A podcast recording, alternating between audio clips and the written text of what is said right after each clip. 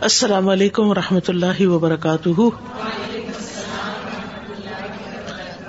نحمد ونسلی علی رسول کریم اما بعد، فاعوذ باللہ من الشیطان الرجیم۔ بسم اللہ الرحمٰن الرحیم۔ رب شرح لی صدری ویسر لی امری۔ وحل العقدم السانی یفقہ قولی۔ کتاب الحدود، حد اور سزاؤں کے بیان میں۔ عقوبات۔ پنشمنٹس اس سے پہلے ہم کتاب الفرائض پڑھ چکے ہیں اور اس میں ورثے میں ملنے والی تقسیم کے بارے میں تفصیل سے ہم نے پڑھا۔ ورثے میں جو مال انسان کو ملتا ہے وہ ایک طرح سے بغیر کسی محنت اور کوشش کے مل جاتا ہے۔ اور بعض اوقات انسان کو وراثت میں اتنا مال مل جاتا ہے کہ ایک دم اس کے حالات تبدیل ہو جاتے ہیں، اس کا مزاج بدل جاتا ہے۔ اور جیسا کہ ہم جانتے ہیں کہ مال و دولت کی فراوانی بعض اوقات مفصدات بھی پیدا کرتی ہے، خرابیاں بھی پیدا کرتی ہے۔ جس طرح فخر جو ہوتا ہے، وہ کفر تک لے جاتا ہے انسان کو۔ اسی طرح جب مال زیادہ ہو جاتا ہے، تو انسان کے اندر ایک ایروگینس آ جاتی بعض اوقات وہ مال کے ساتھ حرام کام کرنے لگتا ہے۔ تو امام بخاری نے شاید اسی مناسبت سے میراث کے بعد حدود کا ذکر کیا ہے کہ اگر کوئی شخص زمین میں فساد پھیلا رہا ہے، خواہ کسی بھی وجہ سے، خواہ وہ مال کی وجہ سے یا کسی اور وجہ سے۔ اور اللہ تعالی کے احکام کی نافرمانی کر رہا ہے، تو پھر اس پر شریعت نے کچھ سزائیں بھی مقرر کی ہیں۔ وہ سزائیں کیا ہیں اور کیوں ہیں، ان کے بارے میں ہم ان شاء اللہ پڑھیں گے۔ تو کتاب الحدود، حدود جو ہے، یہ حد کی جمع ہے، حد۔ حد کہتے ہیں رکاوٹ کو۔ چوکیدار کو بھی حداد کہا جاتا ہے، کیونکہ وہ لوگوں کو کسی بلڈنگ وغیرہ میں داخل ہونے سے رکاوٹ پیدا کرتا ہے، وہ روکتا ہے، ان کے لیے رکاوٹ بنتا ہے۔ تو شریعت میں حد سے کیا مراد ہے؟ وہ سزا جو شریعت نے خود مقرر کی ہے، کسی جرم کی پاداش میں جن کا ذکر کیا گیا ہے، اللہ تعالی کا حق ہونے کی وجہ سے جو مقرر ہے۔ یعنی اللہ کے حق میں کمی، حقوق اللہ میں کمی کی وجہ سے جو سزائیں پھر نافذ ہوتی ہیں جو شریعت نے خود مقرر کی ہیں اس میں سے تعزیر نکل جاتی جو غیر مقرر سزا ہے۔ حد جو ہوتی ہے، وہ مقرر سزا ہے، اور اسی طرح قصاص بھی۔ حد کی مختلف قسمیں ہیں، جیسے حد ذنا ہے، حد قذف ہے۔ سورت النور میں آپ حدود کے بارے میں پڑھتے ہیں۔ حد شراب نوشی ہے۔ تو اس لیے ان تمام قسموں کے اعتبار سے حد کی جمع حدود آئی یعنی یہ ساری اقسام چونکہ اس میں ڈسکس ہوں گی، تو کتاب الحدود اس کو کہا گیا ہے۔ اسی طرح بعض اوقات حدود سے مراد گناہ بھی لیے جاتے ہیں۔ جیسے قرآن مجید میں آتا ہے تل کا حدود اللہ فلا تقرب یہ اللہ کی حدیں ہیں یعنی یہ گناہ کے کام ہے جن سے اللہ نے روکا ہے، تو ان کے قریب نہ جاؤ۔ تو حدود مقرر کرنے کی حکمت کیا ہے؟ تاکہ لوگ گناہوں سے رکے رہیں، ڈر کے مارے، اور تاکہ اگر گناہ کر بیٹھے تو ان کا کفارا ہو جائے۔ یعنی حد بمانا سزا یہاں لے۔ تو سزا جو ہے، اللہ تعالیٰ نے جو مقرر کی ہے، وہ اگر ہم پوری تاریخ کو دیکھتے ہیں، تو بہت یعنی کہ نہ ہونے کے برابر یہ سزائیں جو ہے یہ نافذ کی گئی ہیں۔ یعنی نافذ کرنے کا مطلب یہ ہے کہ حدود جاری کم ہوئی ہیں۔ تو مقصد پھر کیا ہے؟ تاکہ لوگ ڈر کے برے کام سے بچے رہے کسی کا مال نہ چرائے، کسی کے اوپر الزام نہ لگائے، اور اس طرح کی چیزیں۔ اور پھر جب وہ حد نافذ ہوتی ہے، تو اس کے کئی لوازمات ہوتے ہیں۔ تو سزاؤں کی حد مقرر کی گئی ہے یعنی سزاؤں کی جو حدود ہے یا جو مقرر شدہ لیگل پنشمنٹ ہیں، تو یہ ہر وہ سزا ہوتی ہے جو شریعت کسی نافرمانی کی وجہ سے خود مقرر کرتی تاکہ لوگ اس سے رک جائیں۔ اس میں وہ سزائیں جمع نہیں ہے کہ جو قاضی مقرر کرتا ہے، ٹھیک ہے؟ وہ تعزیر کہلاتی ہے۔ اسی طرح ہم دیکھتے ہیں کہ فریضہ چھوڑنے پر حد نہیں ہے۔ اگر آپ نماز چھوڑ دیں گے تو اگر ایک اسلامی حکومت ہوگی تو آپ پہ حد جاری نہیں کرے گی، کیونکہ شریعت نے نماز چھوڑنے کی کوئی سزا مقرر نہیں کی، ٹھیک ہے؟ بلکہ اس پہ تعزیر ہے۔ تعزیر کیا ہے؟ کہ جو اس شخص کے حال، احوال دیکھتے ہوئے اس کے اوپر کوئی سزا نافذ کی جائے یعنی اس کو کوئی سزا دی جائے۔ حدود نافذ کرنے کی اہمیت کیا ہے؟ ابو حرار رضی اللہ عنہ کہتے ہیں کہ رسول اللہ صلی اللہ علیہ وسلم نے فرمایا، اللہ کی مقرر کردہ حدوں میں سے ایک حد جاری کرنا اللہ کی زمین میں چالیس راتوں کی بارش سے بہتر ہے۔ یعنی اتنی زیادہ اس سے خیر نکلتی ہے۔ دو چیزیں ہوتی ہیں نا۔ ایک تو یہ کہ اور لوگ ڈر جاتے ہیں اور وہ گناہ نہیں کرتے، دوسروں پر زیادتی نہیں کرتے۔ کسی کے مال پہ اور کسی کی عزت پہ حملہ آور نہیں ہوتے۔ اور دوسرا یہ فائدہ ہوتا ہے کہ اگر کسی نے کوئی ایسا گنا کر لیا اور اس کو دنیا میں سزا مل گئی تو یہ سزا ان شاء اللہ اس کی آخرت کی سزا کا کفارا ہو جائے گی۔ پھر اسی طرح یہ کہ حدود کے نفاذ میں کوئی چیز آڑے نہیں آنی چاہیے۔ حضرت عائشہ کہتی ہے کہ قبیلہ مخصوم کی ایک عورت نے چوری کر لی۔ تو قریش اس کے معاملے میں بہت پریشان ہوئے۔ تو انہوں نے آپس میں مشورہ کیا کہ اس کے متعلق رسول اللہ صلی اللہ علیہ وسلم سے کون گفتگو کرے گا؟ کون سفارش کرے گا؟ تو آپ نے فرمایا، کیا تم اللہ کی حدود میں سے کسی حد کے بارے میں سفارش کرتے ہو؟ یعنی جو سزا اللہ نے مقرر کر دی ہے، تم چاہتے ہو کہ میں اس کو ہٹا دوں؟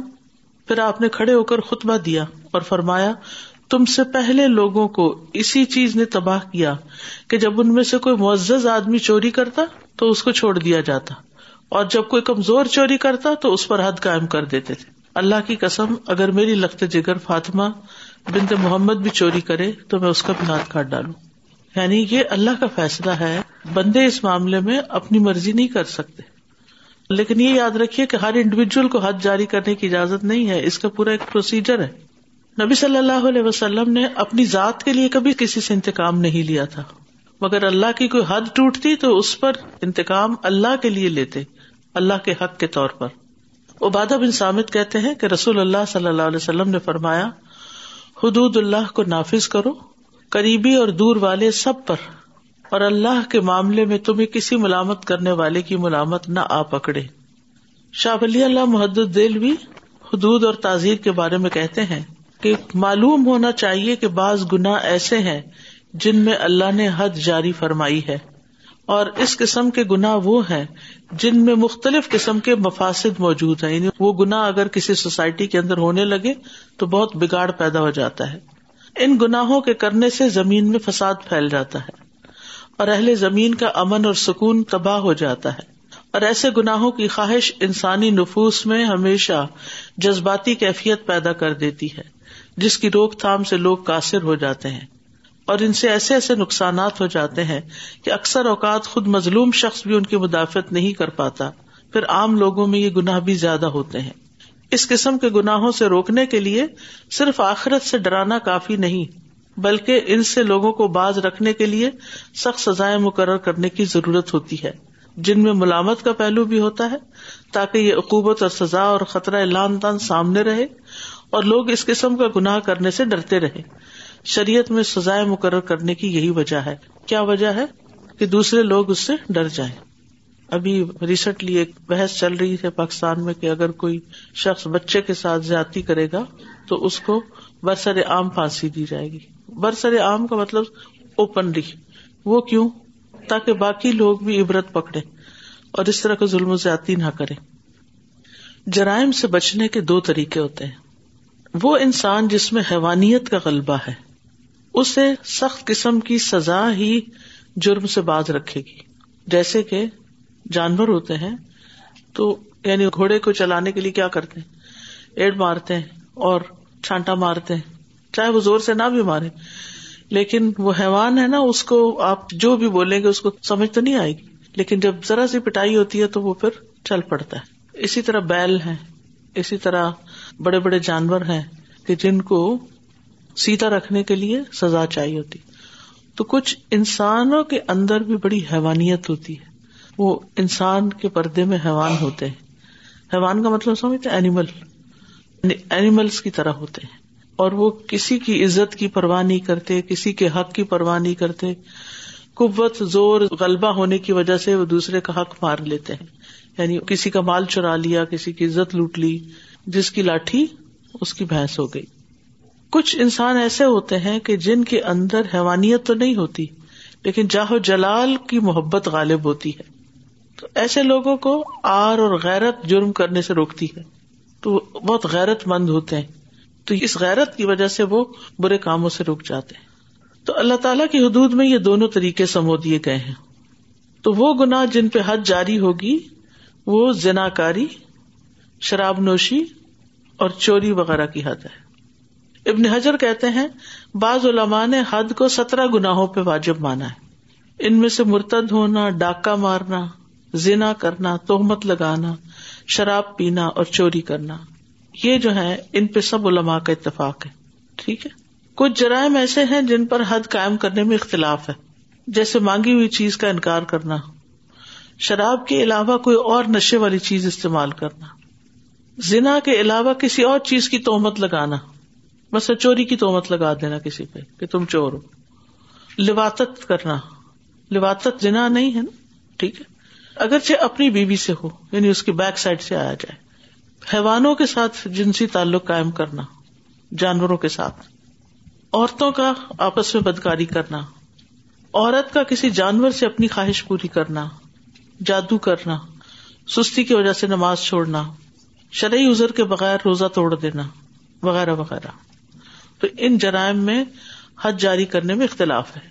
دنیا میں حد لگنا گناہوں کا کفارہ ہے۔ یعنی جو شخص ان گناہوں کا جو اوپر ذکر ہوئی ہے اگر ارتکاب کرتا ہے، تو دنیا میں اس پر حد قائم ہو گئی تو وہ اس کے لیے کفارہ بن جائے گی۔ ادر وائز اللہ سبحان تعالیٰ کے ذمہ ہے۔ وہ چاہے تو معاف کر دے اور چاہے تو سزا دے۔ یعنی انسان کچھ نہیں کہہ سکتا۔ ہمارے پاس کوئی گارنٹی نہیں کہ ضرور معاف کر دے گا اور یہ بھی نہیں۔ کہ معاف نہیں کرے گا۔ کیونکہ قرآن مجید میں آتا ہے یک فر یشا و یو ادب شاہ جس کو چاہے گا معاف کر دے گا اور جس کو چاہے گا عذاب دے گا۔ جس کی چاہے توبہ قبول کر لے۔ تو جس کسی نے ایسے جرم کیے اور انسانوں کو نہ پتا ہو، تو اس کو اوپن کرنے کی ضرورت نہیں ہے، توبہ ہی کرنی چاہیے۔ یعنی کسی نے چھپ کے ایسے کوئی گناہ کر لیے اور پھر اس کو شرمندگی ہوئی اور اب وہ چاہتا ہے کہ اس کو اس کی سزا اللہ کے یہاں نہ ملے، تو وہ اللہ سے توبہ کرے، استغفار کرے، اس کے بدلے میں نیکی کے کام کرے اور اس کا کفارا کرے، تو پھر ان شاء اللہ اللہ سبحانہ تعالیٰ معاف کرنے والا ہے۔ لیکن یہ ضروری نہیں کہ اگر کسی نے کوئی جرم کیا اور کسی کو پتا نہیں چلا، تو وہ آ کر لوگوں کو بتایا کہ میں نے یہ اور یہ غلط کام کیا حدیث میں آتا ہے، عبادہ بن سامد کہتے ہیں کہ ہم مجلس میں رسول اللہ صلی اللہ علیہ وسلم کے ساتھ موجود تھے۔ تو آپ نے فرمایا، تم اس بات پر میرے ساتھ بیت کرو کہ تم لوگ اللہ کے ساتھ کسی چیز کو شریک نہیں ٹہراؤ گے زنا نہیں کرو گے، چوری نہیں کرو گے۔ اور کسی زندہ انسان کو جسے اللہ نے حرمت عطا کی ہے، قتل نہیں کرو گے۔ یعنی ناحک قتل نہیں کرو گے۔ تم میں سے جس نے اس عہد کو پورا کیا، اس کا اجر اللہ کے ذمہ ہے۔ جس نے ان میں سے کسی چیز کا ارتکاب کیا اور اسے سزا مل گئی یعنی دنیا میں، تو وہ اس کا کفارا ہے۔ جس نے ان میں سے کسی چیز کا ارتکاب کیا اور اللہ نے دنیا میں اس کا پردہ رکھا تو اس کا معاملہ اللہ کے سپرد ہے۔ اگر چاہے تو اسے معاف کر دے اور چاہے تو عذاب دے۔ واضح ہو گئی بات؟ کیا بات سمجھ میں آئی؟ خلاصہ کرے اگر اللہ سبحانہ تعالیٰ نے اس دنیا میں اس کا پردہ رکھ دیا تو اس کو چاہیے کہ توبہ کرے اور اللہ پہ معاملہ چھوڑے اور یہ اللہ تعالیٰ پہ ہے کہ وہ اس کو بخشیں گے یا نہیں۔ کیونکہ گناہوں کی نشر و اشاعت اور اس کو ظاہر کرنا جو ہے وہ پسندیدہ نہیں ہے۔ ٹھیک ہے۔ اس کا یہ مطلب نہیں کہ انسان پھر دلیر ہو جائے اور چوری پہ چوری کرتا جائے یا جرم پہ جرم کرتا جائے۔ توبہ کا مطلب کیا ہے؟ اس بات کا وعدہ کہ آئندہ نہیں کریں گے۔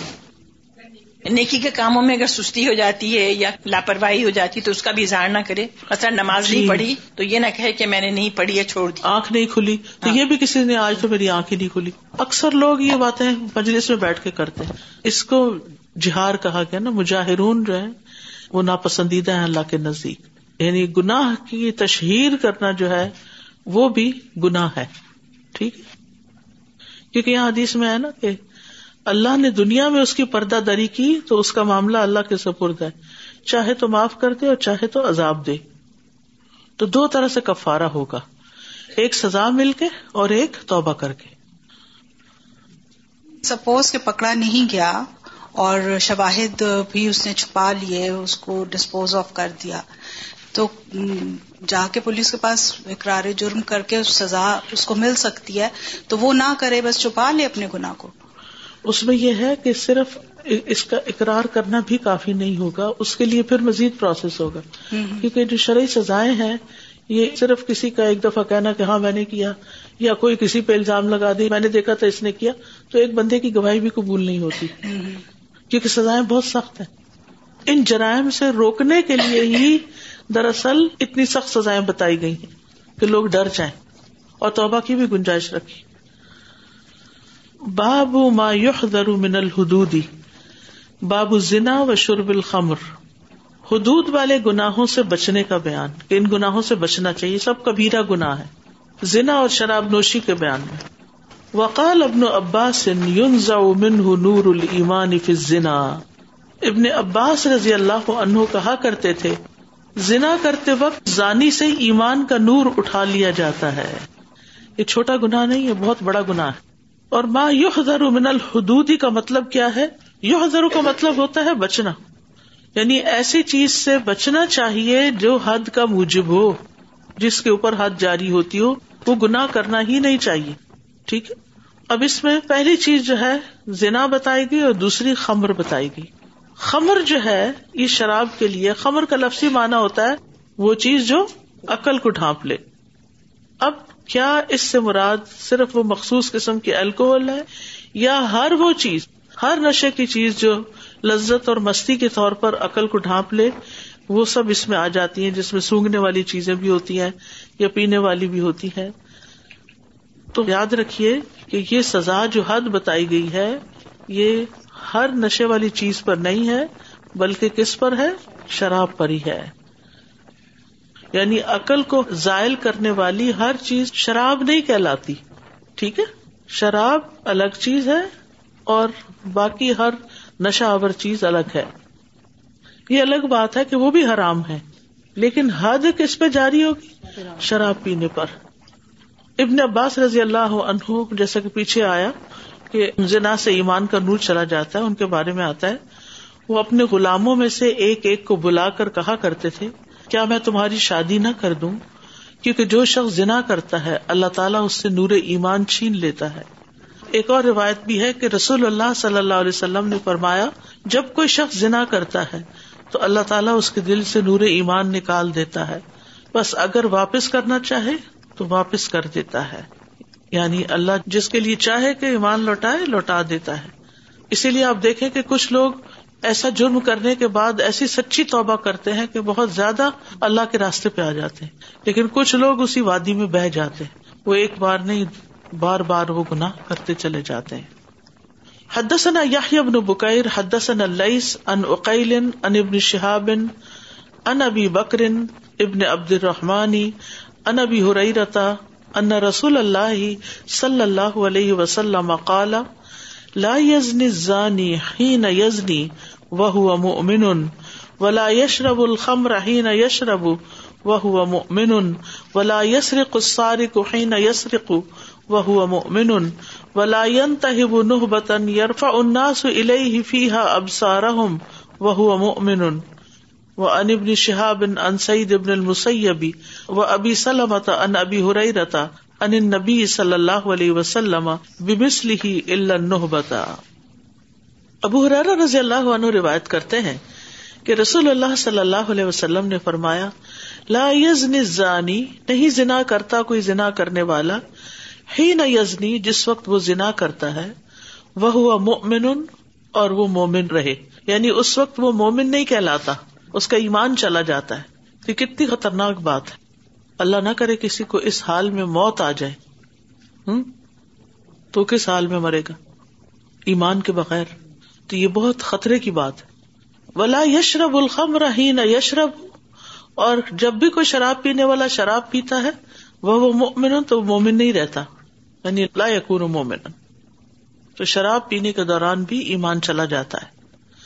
ولا یسرق سارے کو ہی نہ یسرق وہ ہوا مومن جب بھی کوئی چوری کرنے والا چوری کرتا ہے تو وہ مومن نہیں رہتا۔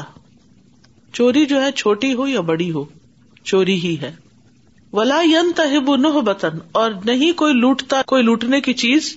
یارفا الناس الہی ہی اٹھاتے ہیں لوگ اس کی طرف۔ فی ہا اس میں اب سارا ہوں اپنی آنکھیں۔ یعنی لوگ نظریں اٹھا اٹھا کے دیکھتے ہیں۔ وہ ہوا مومن تو وہ مومن نہیں رہتا۔ چوری اور ڈاکے میں فرق کیا ہے؟ چوری چھپ کے کی جاتی ہے اور ڈاکہ لوگوں کے سامنے زور زبردستی سے چینا جپٹی کر لی جاتی ہے۔ تو لوگ اس کی طرف دیکھ رہے ہوتے ہیں۔ یہ اس کا مطلب یہاں۔ اور ابن شہاب سے روایت ہے، ان سے سعید ابن مسیب اور ابو سلمہ نے بیان کیا۔ ان سے ابو حرارا رضی اللہ عنہ نے نبی صلی اللہ علیہ وسلم سے اسی طرح سوائے لفظ نحبا کے۔ اسی طرح کی یہ حدیث صحیح مسلم میں بھی آتی ہے۔ کہ زنا کرنے والا جب زنا کر رہا ہوتا ہے تو اس وقت وہ مومن نہیں ہوتا۔ چوری کرنے والا جب چوری کر رہا ہوتا ہے تو وہ مومن نہیں ہوتا۔ شراب پینے والا جب شراب پی رہا ہوتا ہے تو وہ مومن نہیں ہوتا۔ بہرحال بعد میں توبہ کا دروازہ کھلا ہوا ہے۔ تو بہرحال یہ سارے کام جو ہے انسان کو ایمان سے محروم کر دیتے ہیں۔ ٹھیک ہے؟ اور ویسے بھی یہ سارے کام جس وقت انسان کرتا ہے نا تو اس کی مت ماری جاتی ہے۔ وہ جذبات سے اتنا مغلوب ہو جاتا ہے۔ یا شراب پینے والا کسی اور چیز سے اتنا مغلوب ہو گیا کہ اس کے ہوش و حواس گئے، اس کی عقل گئی۔ تو اس کے بعد جب وہ غلط کام کر چکتا ہے تو بعد میں اس کو ہوش آتی ہے۔ اور اگر وہ شرمندہ ہوتا ہے، وہ اللہ کے آگے روتا ہے، توبہ کرتا ہے، صدقہ کرتا ہے، تو پھر کیا ہوتا ہے؟ اس کا گناہ معاف کر دیا جاتا ہے۔ اللہ تعالیٰ اپنی رحمت فرماتا ہے، اس کو ہدایت دے دیتا ہے۔ یہاں ایک بات اور بھی یاد رکھنے کی ہے کہ کبیرہ گناہ کے مرتکب کو کافر نہیں کہتے۔ کون کہتے تھے؟ یاد ہے کچھ؟ ہسٹری میں پڑھا؟ خوارج یس شابش. خوارج جو تھے، وہ مسلمانوں کے اندر سے ایک ایسا گروپ نکلا تھا جو ویسے بہت متقی اور پرہیزگار اور عبادت گزار تھے، لیکن ان کے کچھ عقائد ایسے تھے جس کی وجہ سے وہ خارج ہو گیا امت سے فرقہ. اور ان کے عقائد میں سے ایک عقیدہ کیا تھا؟ اسی طرح کی حدیث کو بنیاد بنا کے کہ یہ مومن نہیں رہتا تو کیا مطلب ہے اس کا؟ کافر ہو جاتا ہے۔ یہ مطلب نہیں اس کا یہاں بیان کیا جا رہا کہ وہ کافر ہو جاتا ہے۔ ٹھیک ہے؟ کیونکہ کبیرہ گناہوں کے مرتکب کو کافر نہیں کہتے۔ ہاں اگر کوئی شرک کرے تو پھر وہ کفر اختیار کر لیتا ہے۔ چوری کرنے والا کافر نہیں ہوتا۔ زنا کرنے والا کافر نہیں کہلاتا۔ شراب پینے والا کافر نہیں کہلاتا۔ ہوتا وہ مسلمان نہیں ہے، لیکن اتنی دیر اس کا ایمان سلب کر لیا جاتا ہے۔ پھر اگر وہ پلٹ آتا ہے، توبہ کر لیتا ہے، تو وہ یعنی کہ ایمان پر ہی کائم ہوتا ہے۔ اسی طرح خوارج کے علاوہ موتزلہ کا بھی یہی عقیدہ تھا۔ اور وہ کہتے تھے کہ ایسا انسان دین سے نکل گیا اور وہ ہمیشہ دو میں رہے گا۔ یعنی کبیرہ گناہ کا مرتکب ہمیشہ دو میں رہے گا۔ تو صحیح عقیدہ کیا ہے اس معاملے میں؟ کہ سزا بھگتنے کے بعد وہ جہنم سے نکال لیا جائے گا۔ اور اللہ چاہے تو سزا کے بغیر بھی اس کو معاف کر دے۔ بشرطے کہ وہ کلمہ گو ہو۔ ٹھیک ہے؟ جب تک کوئی شخص لا الہ الا اللہ پڑھتا ہے، آپ اس کو کافر نہیں کہہ سکتے۔ یہ یاد رکھیے، کلمہ گو کو کافر نہیں کہنا چاہیے۔ اور جو شخص ایمان کی حالت میں فوت ہو یعنی مرتے وقت لا الہ الا اللہ پڑھے، تو پھر وہ انسان ان شاء اللہ جنت میں جائے گا۔ ابو ذر کہتے ہیں، میں نے ارض کیا، چاہے اس نے زنا کیا ہو، چاہے اس نے چوری کی ہو یعنی ایک جاہلیت کے دور میں اس نے غلط کام کیے ہو آپ نے فرمایا، چاہے اس نے جنا کیا ہو یا چوری کی ہو۔ پھر میں نے ارض کیا خواہ اس نے جنا کیا اور چوری کی ہو۔ آپ نے فرمایا، خواہ اس نے جنا کیا اور چوری کی ہو۔ میں نے حیرت کی وجہ سے پھر عرض کیا کہ واقعی ایسا ہی ہے کہ ایک زانی جنا کرنے کے بعد توبہ کر لیتا ہے تو پھر کیا اگر لا الہ الا اللہ پہ مرتا تو جنت میں جائے گا؟ آپ نے فرمایا، چاہے اس نے جنا کیا ہو اور اسے چوری کی ہو، ابو ذر کی ناک خاک آلود ہو۔ تو اس سے کیا پتا چلتا ہے کہ موت سے پہلے اگر کوئی شرمسار ہو جاتا ہے، توبہ کر لیتا ہے، پلٹ آتا ہے تو اللہ سبحان و تعالیٰ اس کے سارے گنا معاف کر سکتا ہے۔ لیکن اگر کوئی شخص اسی حال میں مر جاتا ہے تو اس کا معاملہ اللہ کے سپورٹ ہے۔ سزٹ یو ہیو اے کوشچن میلا سبحان تعالیٰ protect us and our generation from following into this but many of Muslim youth we hear that you know they fall into this زنا category where they're start these relationships and they're not praying they're not practicing then we don't know whether they say law Allah or not one of the اورادیز that we studied in the previous class at the end of کتاب الفرائد was that if they become non Muslim they can't even inherit so am just trying to think that how do we determine if they're not saying لا الا اللہ if apparently in their conversations they defy the idea that they still believe in this دین الا اسلام how do we deal with that تو وہ تو پھر واضح جب تک کوئی لا الہ الا اللہ نہیں پڑھے تو چاہے مسلمان کے گھر میں پیدا ہو وہ تو مسلمان نہیں ہوگا نا؟ Right and then later on in life knows they do توبہ اینڈ جب توبہ ہوگی اسی لیے آپ دیکھیں انہیریٹنس کا معاملہ تو اس وقت ہوتا ہے جب کوئی فوت ہوتا ہے۔ یعنی مثلاً اس کا باپ فوت ہو گیا اس وقت دیکھا جائے گا کہ اب یہ لا الہ الا اللہ پڑھ رہا ہے یا نہیں پڑھ رہا۔ بیٹا ٹھیک ہے نا؟ Right so you have to openly ask them do you believe because otherwise in general conversations it doesn't come up and they're not میرے خیال ہے جو بلیو نہیں کرتے وہ اظہار بھی کرتے السلام علیکم سادزہ سادزہ یہ ابھی آپ نے جو مینشن کیا نا کہ کسی کو کافر کہنا یا کسی کو مشرق کہہ دینا ان گناہ پر بھی حالانکہ یہ کبیرہ گناہ ہے۔ تو اکثر لوگوں میں یہ عادات پائی گئی ہیں۔ کسی نے ذرا سا غلط کام کیا یہ تو کافر ہے۔ یہ تو یہ ہے۔ تو اس کے بارے میں کیا ایسے تک لوگ کوئی لا الہ الا اللہ پڑھتا ہے اور اقرار کرتا ہے تو اس کو کافر نہیں کہہ سکتے۔ تو اپنی اصلاح کرنی چاہیے نا سب بالکل کو جیسے چاہیے منع کرنا چاہیے۔ دیکھیے کچھ چیزیں تو شریعت نے سزائیں مقرر کر کے روکی۔ کچھ چیزیں امر بالمعروف اور نئی انل منکر کے ذریعے۔ یہ ہر ایک کے اوپر فریض ہے، مردوں پر بھی، عورتوں پر بھی۔ اگر آپ کسی کو دیکھتے ہیں کہ کوئی اس طرح کی بات کر رہا ہے، کسی کو کافر کر رہا ہے، تو اس کو روک لیں کہ یہ تم کیا کر رہے ہو؟ یعنی ہمارے سامنے لوگ غلط کام کرے اور ہم انہیں منع نہ کریں، تو یہ تو کسی مسلمان کی شان نہیں ہو سکتی۔ پھر اسی طرح تعلیم کا انتظام کرے تاکہ لوگ اس طرح کی جہالت والے کاموں سے بچیں۔